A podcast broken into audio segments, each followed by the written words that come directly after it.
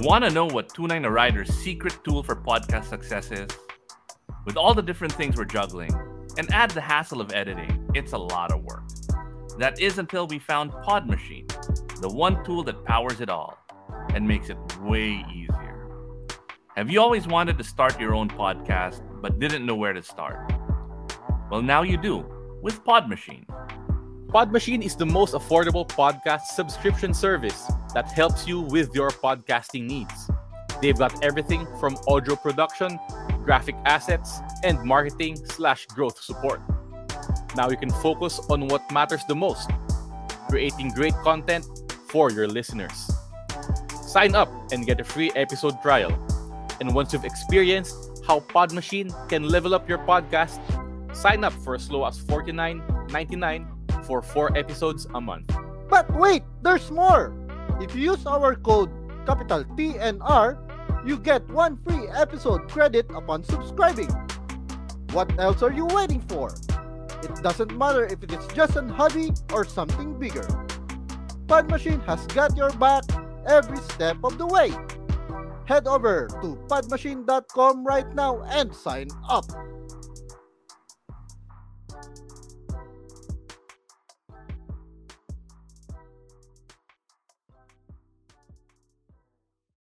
Hello? Hello? Podcast Network Asia. Network Asia.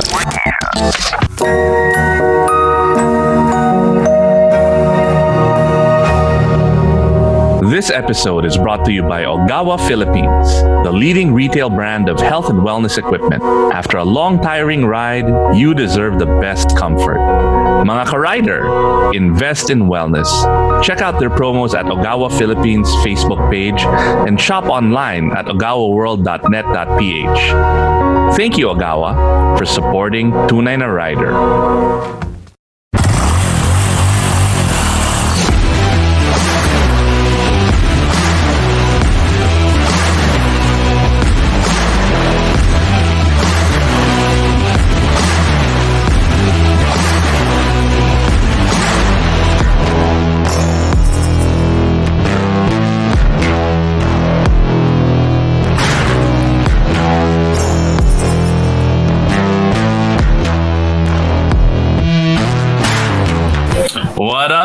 Up mga katunay?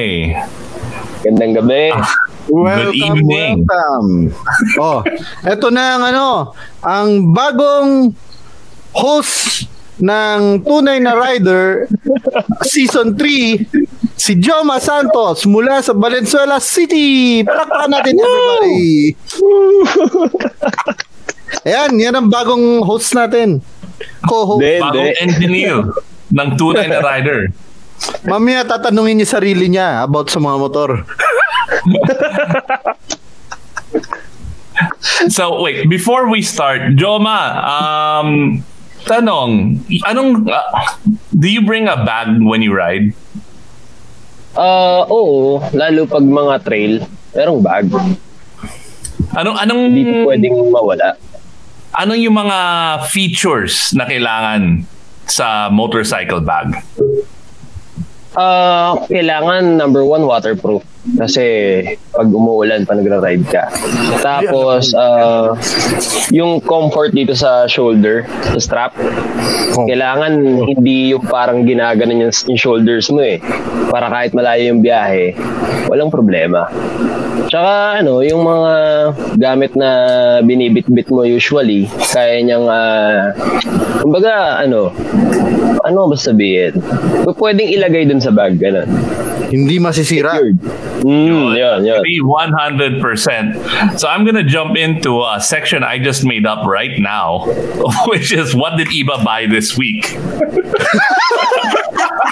so kami ni Bak, pumunta kami sa Ride Manila South. They opened up a new branch in uh, Alabang. And hindi ko matiis, bumili ako ng Kriga. Kasi nag-sale. So this thing is ridiculous. It's got all of these mounting points. It's got loops. And it's super waterproof. And bak, alam mo natatanggal yung liner. Yes. At saka kaya puti yan para madaling hanapin yung mga gamit sa loob. And the other awesome thing is if you have another so you can mount it almost anywhere on your bike because it comes with a ton of mounting options.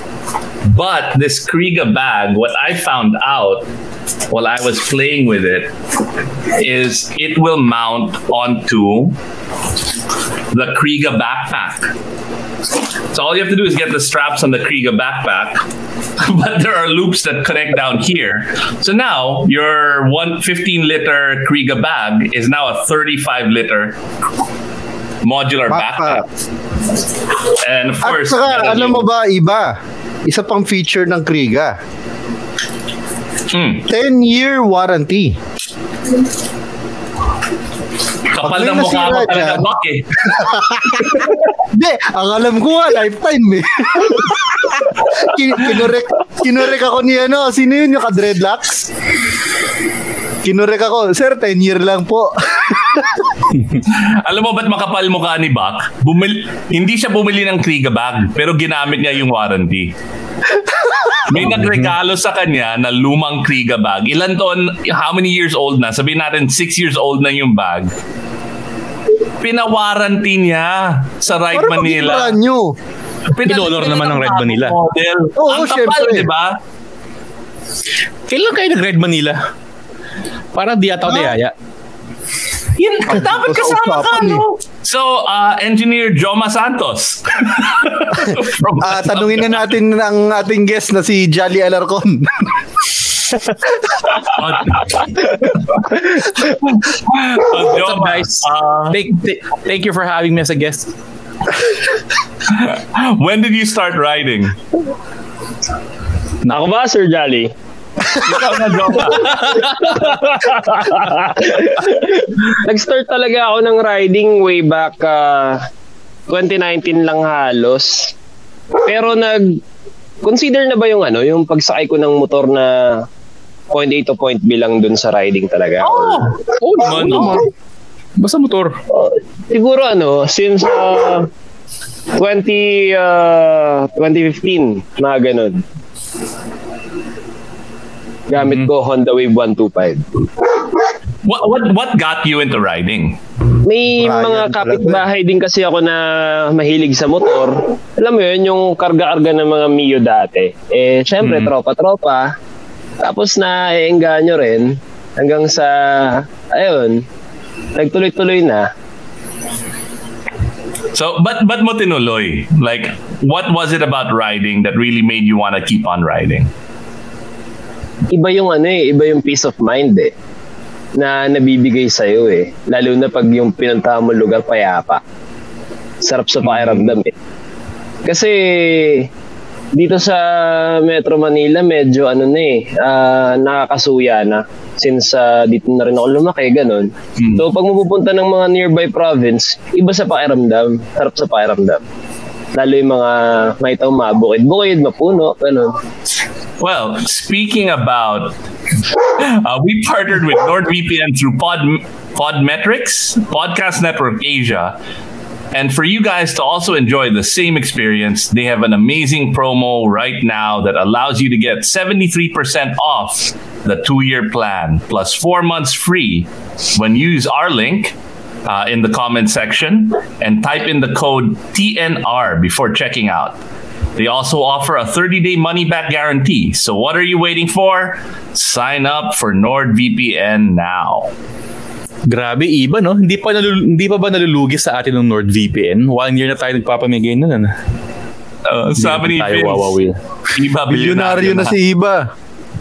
Vince, huli ka na sa balita, binawi ng Malaysia. Binawi. Binawi. Di daw nila Bilyonaryo yung for honor one yung day. French court.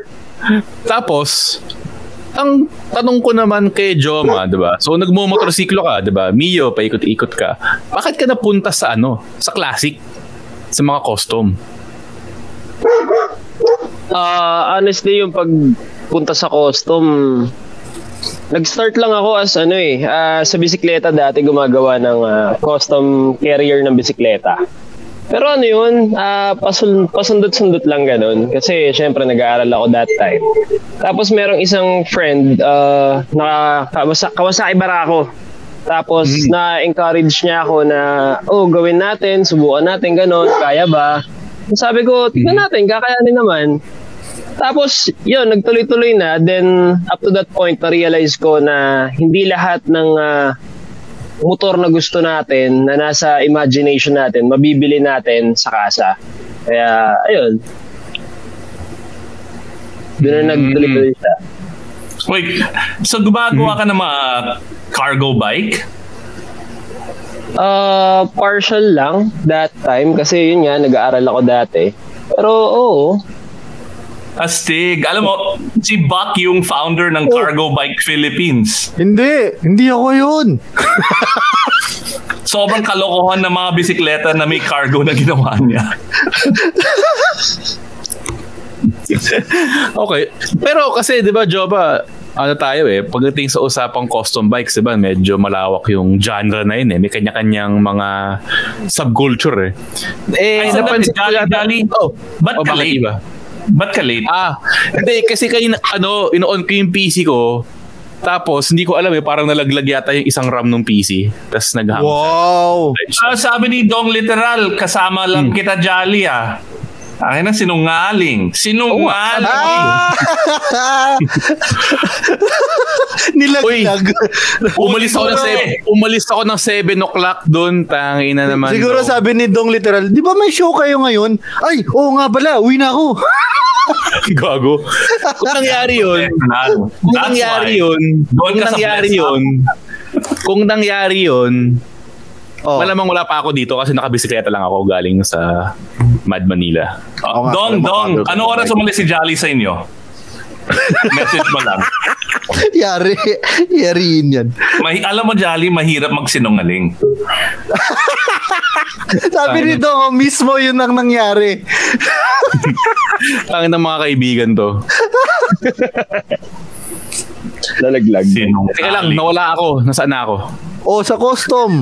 Malawak Genre, na genre. genre. Pinagsasabi mo.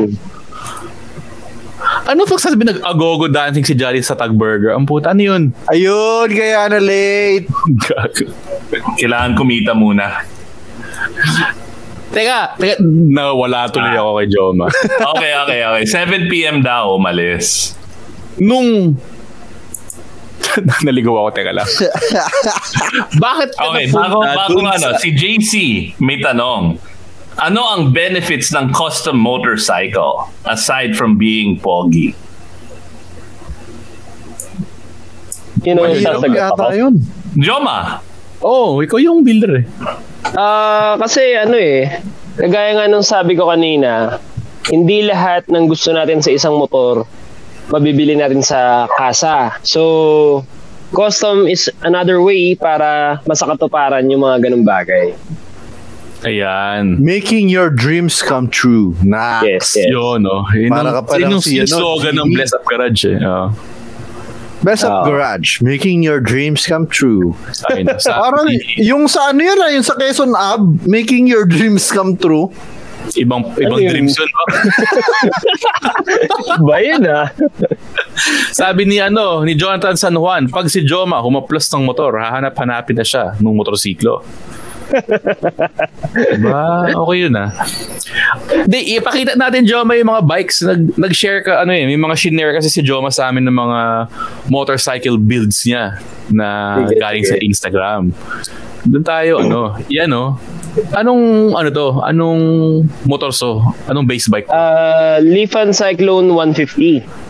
Tapos ginawa namin siyang bobber. Hindi pala namin kasi during that time solo pa ako, garahe works pa. Hmm. Tapos ano, bakit bakit bobber? Bakit mo naisipang gawing bobber yung Lifan? Ah, kasi 'di ba si Lifan kasi is a ah, cruiser bike. So the best thing to do sa isang cruiser bike, it's either bobber, bobcat or ah, gawing chopper. Kaso syempre pag ah, chopper eh during those days college days kulang pa ako sa kagamitan. So, bobber is one of the easiest way para yan, ma-achieve yung ganyan looks. Oh, May alam yan. akong may alam ako mas mabilis at saka mas ano, madali. Hindi ka mahihirapan. You bend. Style. Cuban. Ano? Stock. Wait, pero I mean, how, lifan yan? Oo, Lifan. ganyan? Um, di ko na maalala eh. Kasi isa yan sa mga unang motor na nagawa ko back then eh. 80. Kasama motor. Wala uli. Parang price is right to back ah. Hindi, 90. 100. Ah, malalaman ng girlfriend din tunay na presyo. La, 15 lang yan. Pero, yun nga, going back dun sa tanong ni Kuya Iba kanina, ah yun, Li- Lifan Cyclone 150. That does not look like a lifan, man. Ang galing. Oo, una, Para ano siya siya, yung mga 90s na Japanese bike na ano, kinukustom-custom. ah siya yung unang bobber na gawa ko. Ah, so ito yung ano, bale ito yung Nasa iyo pa? Wala na, wala na. ito yung ano, Tiga, nagsimula ng Blessed Old. Garage. Ah, Pero- oo, halos. Pero Joma, ang tanong ko lang ah, yung bakit bobber ang tawag sa bobber?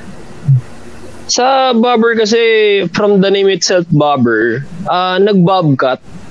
So, yung mga ibang parts na unnecessary para tumakbo ang isang motor, tinatanggal. Like ah, front fender, yung mga ganon, yung mga kaha-kaha, if necessary. Tapos, ah, dyan, sa ko na yan, Akala ko dati William kasi. So, ginawa na lang nila bobber. Di ko gets, di ko gets, di ko gets iba. Hindi ko alam yung iba Hindi kasi. William William Bob, ah, di ko gets yun, but William Bobber. Yung Bobber William. nickname for people, Bobby is a nickname for people named William okay. or Robert. Ang alam ko kasi Justin Bieber. Ah. Justin Bieber. Yun. Just Ay. Bobber. Moving along, Ng moving Bieber. along. Justin Bieber. next next picture na nga. Sige, sige. Ayun, dirt bike to ah. Hmm. Ah, kinda. Kinda dirt bike. Um, Kinda dirt bike. Oh. Oo. Ah, Neo style yung approach namin dyan. Tapos, ah, Honda TMX Supremo 150. Since ah, si TMX Supremo 150 is a good platform, kasi maganda yung makina niya, same engine siya sa CRF 150L. Tapos, kung mapapansin nyo yung padding na malapit sa sa tank, medyo makapal yung pad ng ah, saddle doon ng upuan kasi during that time, isa sa consideration namin is uh, nagkaroon ng sakit sa prostate yung owner. Kaya yun. Hmm. Ay, sorry. So, so you're customizing for functionality. Tangin ang samang tao ka talaga ba? Huwag ka natatawa. Sorry na nga eh. Demonyo. Sorry na horrible, horrible person. At least na-realize at na-recognize kung mali ako. Oh my God. So you're customizing for purpose. Oo, oo, oo. Siyempre kailangan pa nag-custom ka, ah, form and function din. Hmm. Pero lately na-realize ko na hindi rin porke ganong style ang gusto ni client eh susundin mo na lang kasi syempre ikaw si builder mas alam mo kung ano yung mas babagay sa kanya tsaka hinihingi ng katawan niya. Hmm. Okay to Joma, magandang parang tanong. tanong ata yung ano. Hmm, sige. Anong May magandang, magandang tanong si Henorio. Yan. tanong? Nagkakaproblema Nagkakaproblema ba? ba sa LTO registration ang custom bike? Mhm. Uh, in terms of registration, uh, as long as kompleto ka naman ng mga necessary parts like uh, mga ilaw, side mirrors, headlight, taillight, mga ganun. Signal light. Uh, oo. Hindi ka naman magkakaroon ng problem unless uh, sobrang ano na, parang uh, ang datingan eh illegal na talaga. Kumbaga parang hubad na hubad na yung isang motor. Ganun. Hindi na mukhang ma-recognize. Meron kasing misconception, i-share ko lang to guys ah. Mhm. Meron kasing misconception dun sa term na modification. Mm, mm, mm. Ang sinasabi kasing modification dyan, kung ang motor mo ay classified as a motorcycle, pwede mo siyang i-register paulit-ulit as a motorcycle. Oo, ang isa tama. pang classification is motorcycle with sidecar. Oo, oo. Pag may sidecar ka tapos hindi nakalagay dun sa classification na motorcycle with sidecar, vice versa, yun yung violation na illegal modification. Mm, Ah. Hindi yung mga kinakabit-kabit natin. Hindi custom. Ang problema rito, pati yung mga enforcer, hindi alam yan. So pag nainggit kayo, oh, bawal yan, ganito, ganyan. Illegal modification. So, kung dun sa tanong ni Henorio na nagkakaproblema ba sa LTO, Hindi dapat. first and foremost, malaki problema talaga ng LTO. Henorio, kung nagkakaproblema ka ng sa LTO, dagdagan mo lang yung dagdagan mo lang ng 500. Hindi, ano, Grabe, masama. Grabe naman. Ipa. Mapakasama namang... 500 kasi pwedeng pwede kang kasuhan nila eh. Ang pinaka-effective, bilao ng pansit. Pag alas 2.30. Ayun, pag yun ang tips. Oh, Kasi it's a bilao form ng pansit. Bakpago, suhol tips. Brought to you by... Pa. Hindi siya suhol kung magpapamerienda ka. Kuya Jojo. Galing talaga ni Idol. Pero, ayun. Pero Bak, nagkaroon ka ng issue, 'di ba? Ito yung scooter ni Bak.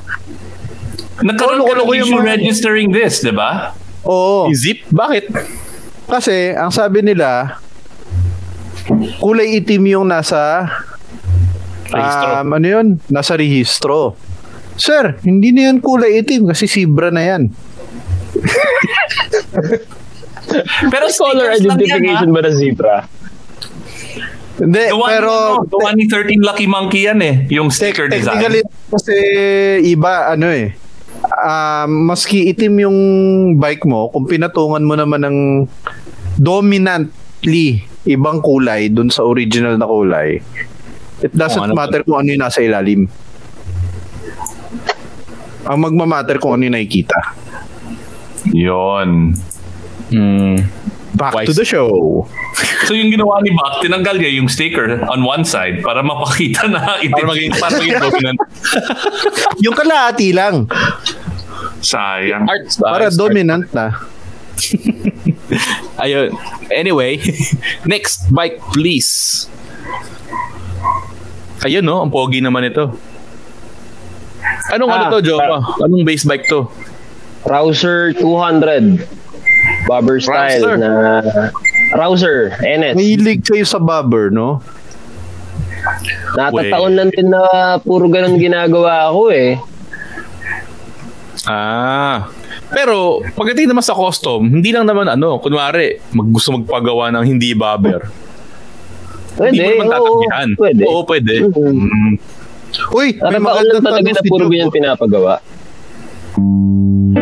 Kailan ka last nag-joyride? Alam mo yung may kasama ka, sobrang tawa lang kayo ng tawa, sabaw yung usapan nyo, kahit saan kayo dali ng trip nyo, ayos lang. Tapos biglang tatahimik, lalalim yung usapan, magiging intellectual, emotional. Ngayon, kahit stuck ka mag-isa sa bahay, sa traffic, sa trabaho, pwede ka nang sumabay sa Joyride of Intellectual Wall Conversations sa podcast kong Sabayan with Victor, produced by Podcast Network Asia. Sabay na sa Sabayan with Victor.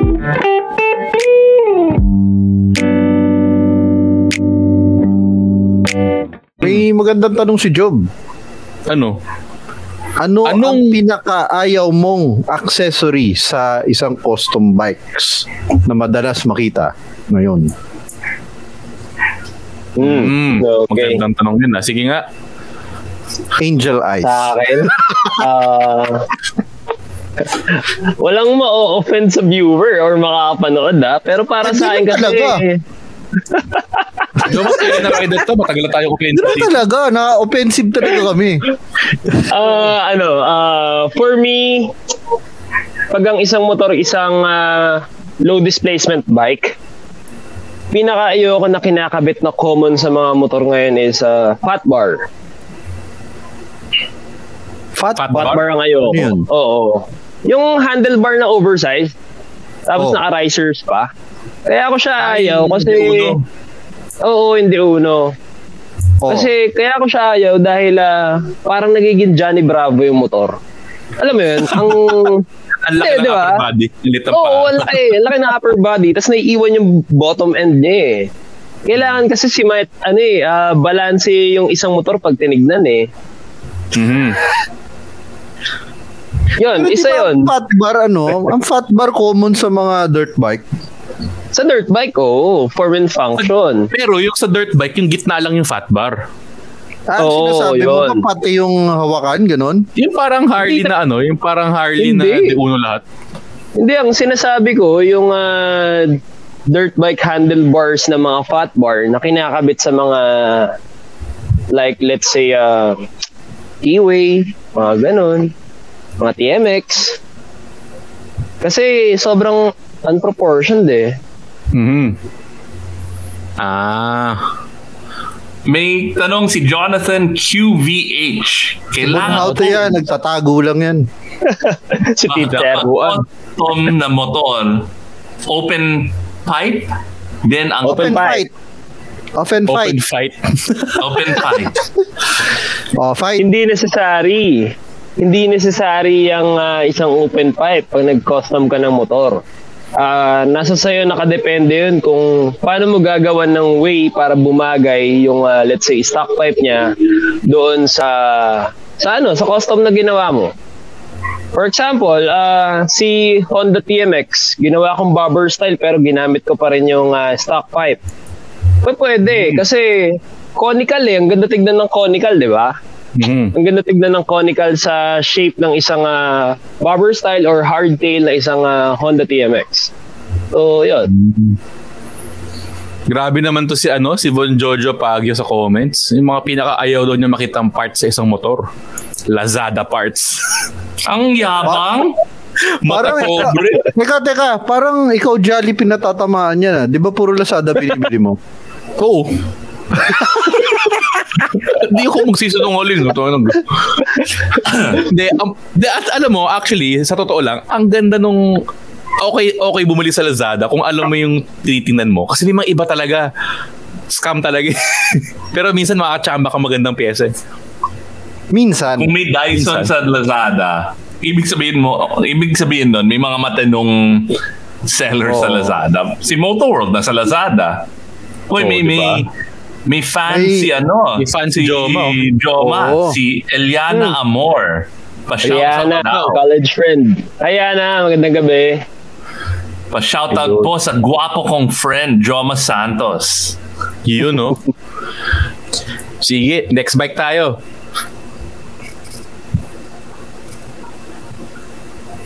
Ayun, no? May CC bar. Oo. Anong bike? Ano ano to? Anong makina to? Honda Wave 125S. Damn! Ang layo So, talaga. Paano nangyari yun, Joma? Anong... Anong tinira mo dun sa Honda Wave dyan? yung engine support tsaka yung ano, yung ah, mga hub tsaka steerer ay ano. Oh, tama, steering tube. Yung sa headset. So, gumagawa ka ng ano, buong frame. Oo, oo, oo. So Ay, something sa- like that, Joma, how much umabot?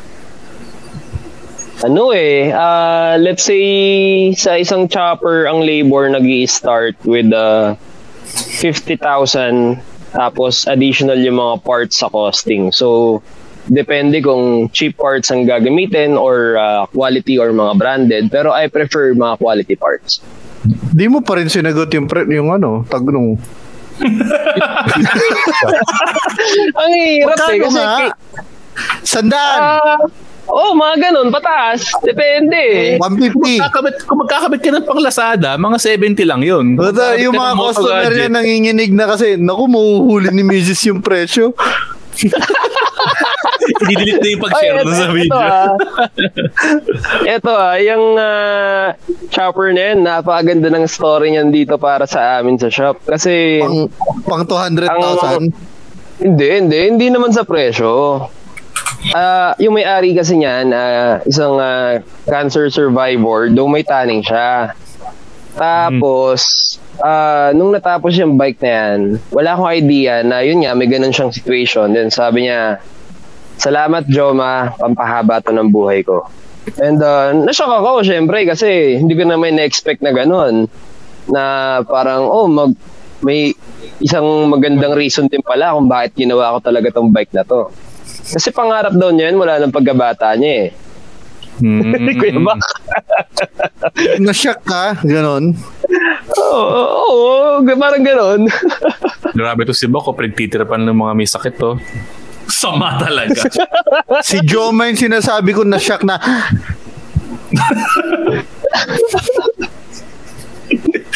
Pupunta tayo sa impyerno. Ayun na. ako lang. Hindi ko kasama.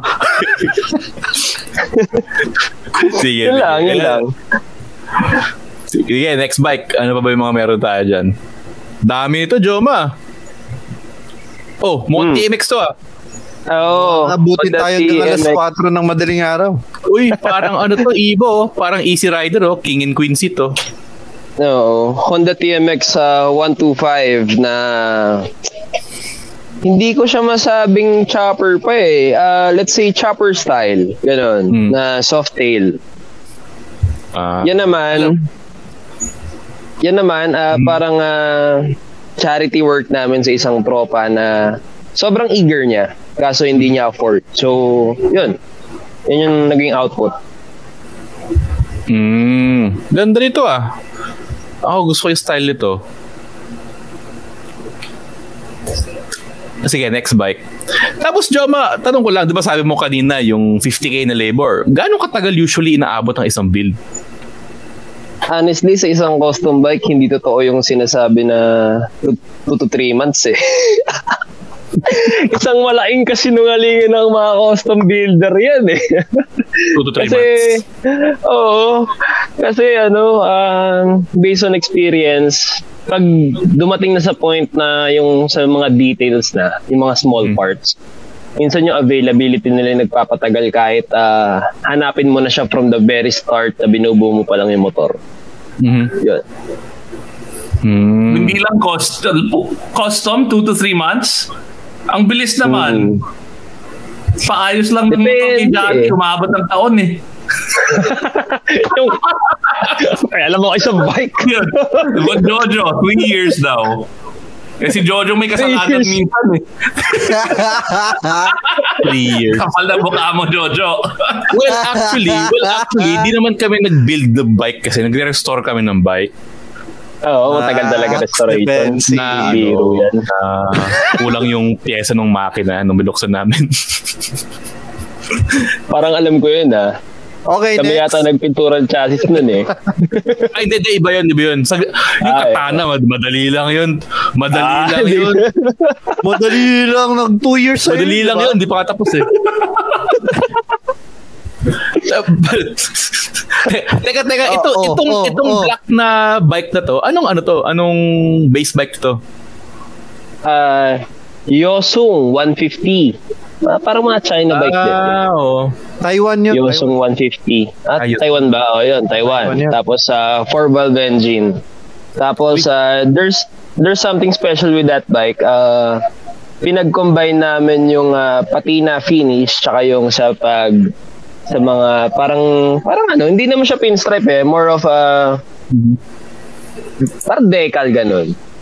So yung pinaka decal niya is yung patina finish tapos may kasamang mga pintura. Hmm. Sige nga, itong next bike ito, Joma, parang ano to ah, medyo nag-deviate to dun sa ano ah, sa Ah, normal. oo. Ah, Italjet Dragster oh, Dragster Uy. 180. Tulin yan, sobrang tulin. Ito, ito pa ba yung mga two-stroke? Oo, oo, tulin yan. Ah, ang ginawa namin diyan, hindi naman siya custom eh, pero more like ah, yung trabaho ng iba, nilapat namin gano'n. Ah. Kasi may mga panel siya na kinarbon, mga ganun. Tapos ah, medyo hindi nagamit ng owner by time. So parang na-recondition na rin. Ulin, wala akong masabi sa bike na yan. Yung bagong Italjet, Dragster. ah. I think it's like 360 grand. Tama ba? Sa tingin ko, iba kahit naman nung era nila, yung mga Italjet, mahal eh. Oo, mahal naman talaga yan. Oh. Kahit dati, oo. Dati yan.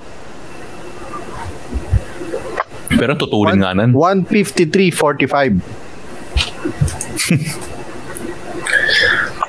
Okay. Ano yung itong susunod? Ano naman to ah? Supremo. Honda TMX Supremo. Tapos, TMX ah, yan? mm, TMX na Japanese bobber style. Ano yung ano? Anong pag anong pinagkakaiba nung normal na bobber na American dito sa Japanese bobber na style? Ah, si American Bobbers kasi kumapa, ewan ko ah, based on my observation lang naman to. Kasi yun, yun yung part na nahihirapan din ako i-distinguish. Pero sa mga American Bobbers, most of them, mga V-twin engines talaga eh. Mga Harley, gano'n. Tapos yung ah, mga details nila, mumahilig sila sa mga long forks din eh. Kahit bobbers lang eh.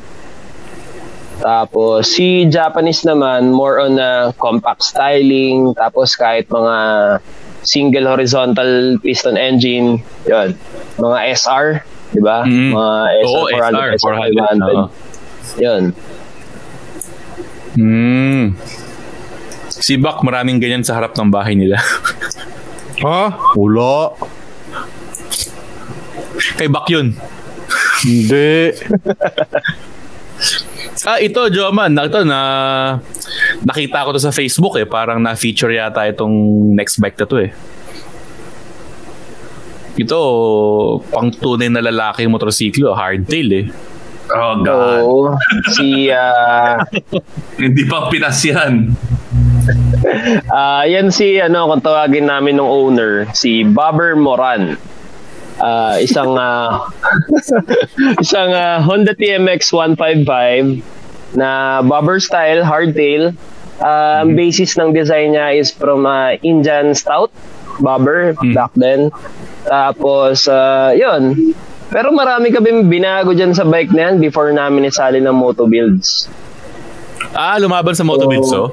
Mm. First try Kamusta naman? namin sa mo first try namin sa moto builds, ah katuwaan lang then ah, yun, nakatisod naman ng first place sa Bobbers and Choppers category na low displacement.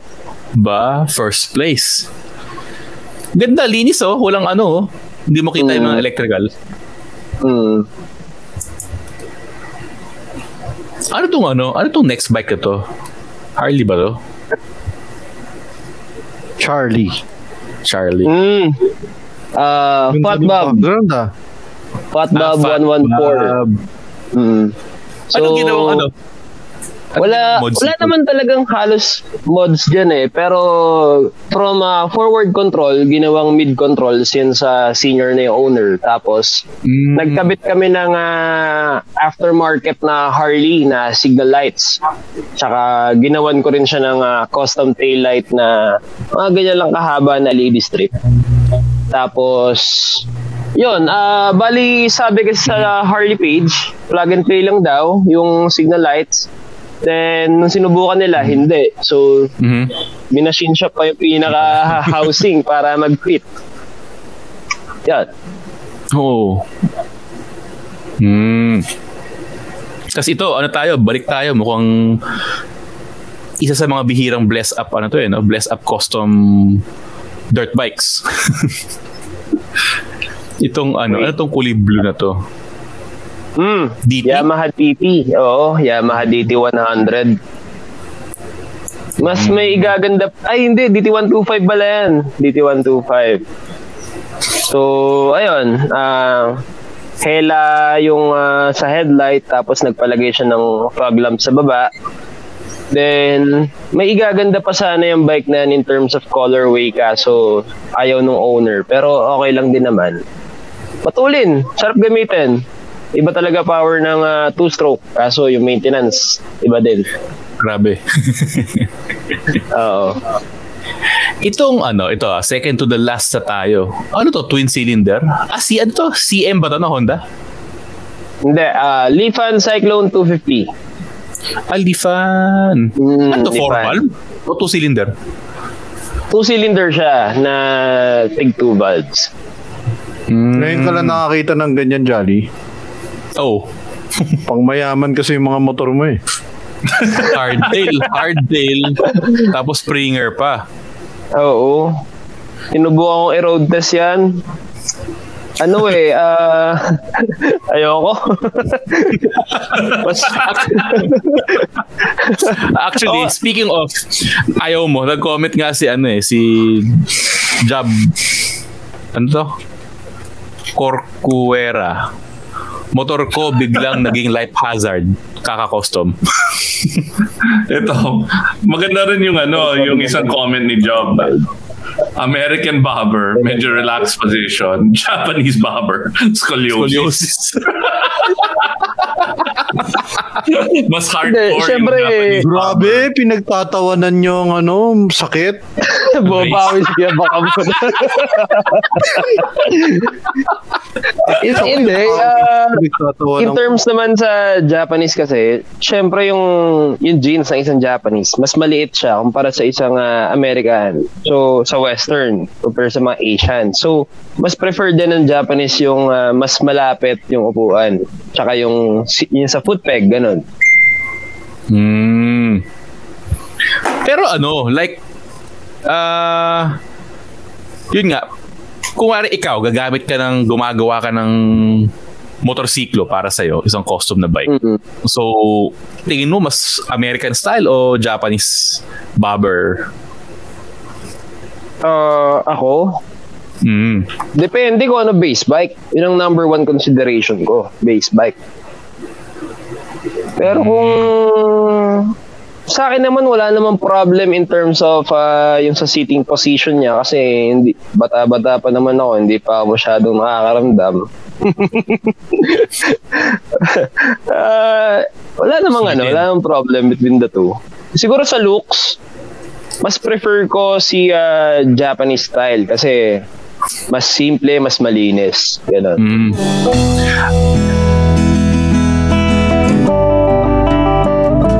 What's up mga katunay? Alam mo, naglo-long ride ka or kahit scooter ride sa traffic. Minsan ako, sumasakit talaga yung likod ko. Nagkakaroon ako ng mga bukol, mga lamig. Ah, may sikreto ako.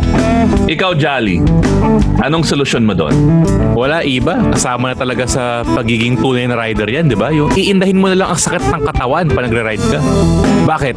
Ano ba ang sikreto mo, iba? Alam ni Bak kung anong sikreto ko. Ah, wala ba kayong mga ugawa? Ha? Ogawa? Ano yun? Ano ba naman kayo? 2021 na. Think about it, Jolly. It relaxes your muscles and improve flexibility. Check out their promos at Ogawa Philippines Facebook page and shop online at ogawa.net.ph. Bibili nga ako ng Ogawa na yan. Ito, last but definitely not the least. Ano ba tong huling motorsiklo nakasalang na to? Rusi Classic 250. Mm. Ah, yan, B, isa sa mga bihirang style na ginagawa namin which is a Brat Oh, Brat Cafe. Oh, Brat Cafe. Burat Cafe. Tapos, ah, yung headlight niya, yun lang, yun lang yung pinaka-special talaga dyan eh, yung headlight. Ah, yung rectangular headlight ng isang ah, Rubicon Jeep. Yun yung Mhm. kinabit namin sa kanya. So, custom bracket, mga ganon. Tapos, ah, yan, custom paint. Then, ah, seat, suede top. Tapos, Italian leather yung sides. Yan lang.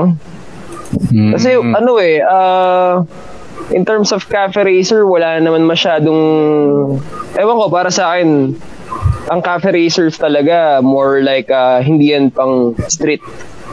Pag sinabing cafe racer, for me, kahit ginagamit yan sa street back then, parang race bike, ganun. Mm. Para sa akin lang. Medyo comfort hindi priority. Oo, hindi talaga priority. So, pwede nila sabihin na cafe racer style, pero yung sasabihin mo na cafe racer, ibang usapan na yun.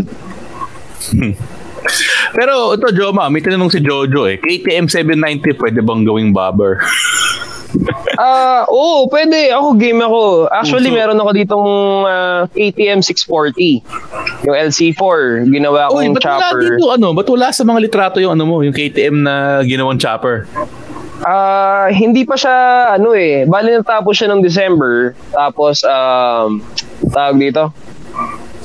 Na nag-decide ako na i-revise yung design.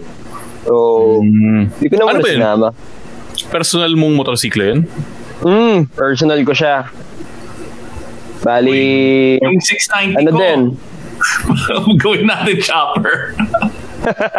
Na Oh, hardtail. game ako sa ganyan. No, game ako sa ganyan. Huwag hardtail. Oh, game. Doon tayo sa ano. Biyahe-biyahe. Ano, ano, Hmm, ma- ano sige. ang mga pinupuntahan mo? Nagbababiyahe ka ba? O diyan ka lang lagi sa ano mo, sa shop mo? Ah, dati ano, ah, trail. Mga way back 2019. Pero ngayon, dito lang ako lagi eh. Pinaka-last na biyahe ko, Gapan Nueva Ecija lang. Tapos, ah, last year, nagna-night ride kami, Shera. Yung mga tropa. Gabi, yun. Siyempre, gabi yung night ride. Night ride niya eh. Oo, oh, kaya night ride sa gabi.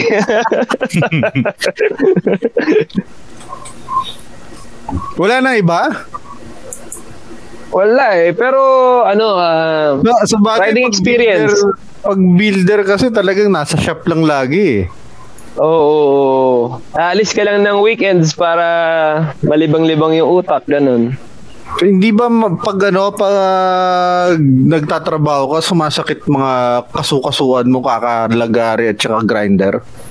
Minsan, minsan kailangan ko rin ng Nako! ah, ano, Alam ko na kung anong kailangan mo. parang alam ko rin yan ah. O alam natin lahat to eh. Ito ang Oo. Ogawa Massage Ogawa. Chair. Yan, baka naman.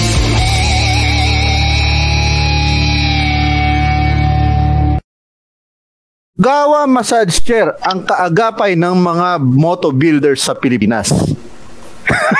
Yun, oh. Baka naman ugawa.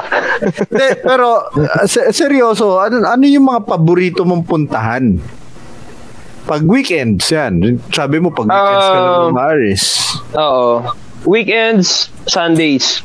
Kasi ang shop open ng Monday to Saturday. So, ah ano, dito lang sa may Tagalag. Sa may ah, Tagalag Fishing Village. Ah, dyan mahilig magpupunta si ano, si si Pau Bondok. Mm, mm siya pa oh.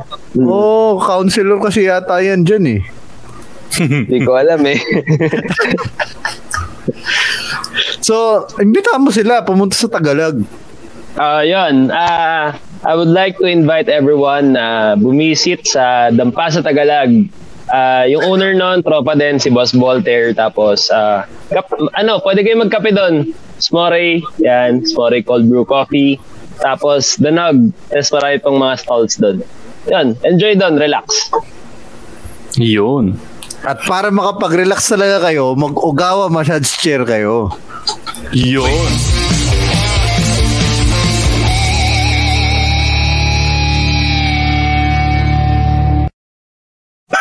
Speaking Oh, of. Ogawa massage chair, Buck, Oh. um, inayaya nila ako mag-ride, sila Buck and sila Mark. And dapat su- sumama ako, pero hindi ako nagising. Ah, buti Bakit? na lang, hindi ako nagising. Kasi, anong nangyari dito, Buck? Di ko alam. Nagising ako Submarine. ganyan na yan eh. Ginawa niyong submarine ng KTM. Anong nangyari dyan? na yan eh. At tanungin natin si Mark Makuli, anong nangyari? Speaking of, dapat pala i-guess natin si Mark Macali. Ano nangyari? Oo. Next Oo. week, abangan nyo next week siya ang guest natin kaya. Para na game, niya yung experience niya. Buti na lang may dalang tali si Jojo. Alam Ako mo, gusto nila, sabi ko, motor ko, XADV 750. Hindi ko tinulak yun. Tinulak ni Buck. So the final question is, Joma Santos, ano yung definition mo ng tunay na rider? Ah, for me, ang isang tunay na rider, marunong rumespeto sa kapwa mo. Whether yung kapwa mo nagra-ride din ng motor or sasakyan or bisikleta, kahit ano pa yan. As long as you know how to respect someone, isa kang tunay na rider. Yan. Yun. Uy, si Hinorio daw, may premyo pa daw sa atin. Oh, Henorio, please message us. Parang kailangan, kailangan ko i-double check. Ang daming, oh, actually, ang daming un- unclaimed dito eh. Ang dami pa rin dito eh. Kailangan natin mag-ship out ulit. Oo. Okay, mukhang okay. Okay. Alright. So, ano yung episode natin next week? Wala pa. Si ano, Mark Makuli na. Si Makali. Sige, si tara. Mark Macaulay. Mark And Pakulay. then, the week after that, it is another Mark, Mark De Hoya. Yun, umuulan ng Mark. One of, Ubusin One kaya of natin the- lahat ng Mark na kilala natin. Tapos si ano, Si Mark De Hoya, si Mark Sung naman. wait, Tapos gawin si Mark- natin Mark. March, Mark month. Tunay na Mark.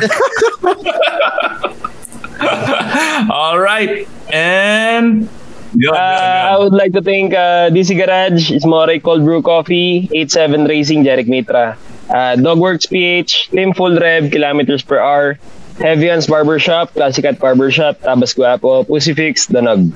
Yun lang. Tsaka sa mga la- lahat ng patrons and friends. Kung meron ba, okay lang. sige lang. Sige, sige, go, go, go. Wala tayong time limit. Talaga, wala na. sa mga clients ko na lagi. sa mga clients ko, thank you sa inyo. Ayun. Kung may gusto mag-sponsor ng foot pump para kay Jonathan Banaute, eh, open naman si siya. sa- Jonathan. Pamput Kung meron din gusto mag-sponsor sa akin, ako din. pump. Foot pump. Baka naman. Foot pump. Foot pump. Foot Dami ah. Pump, foot, pump, Foot pump. foot, Foot pump. pump. pump. Ah, gawa tayo ng foot pump festival. Anong, ano yung foot pump? Pabilisan magpasabog ng gulong, ganun? Hindi. Uy, okay Ano yun. Okay yun. Pabilisan magpasabog ng gulong. Maraming salamat. Maraming salamat sa mga Thank you. See you next week, and hopefully it's Mark McCauley and then Mark De Hoya, and then we'll make it March Mark month. So maybe you guys have other marks who we can guest on Tunay na Rider. Please leave your suggestions on our page.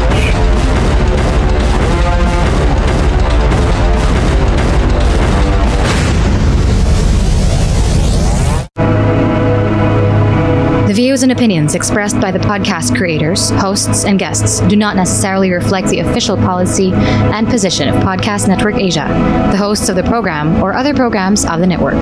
Any content provided by the people on the podcast are of their own opinion and are not intended to malign any religion, ethnic group, club, organization, company, individual, or anyone or anything.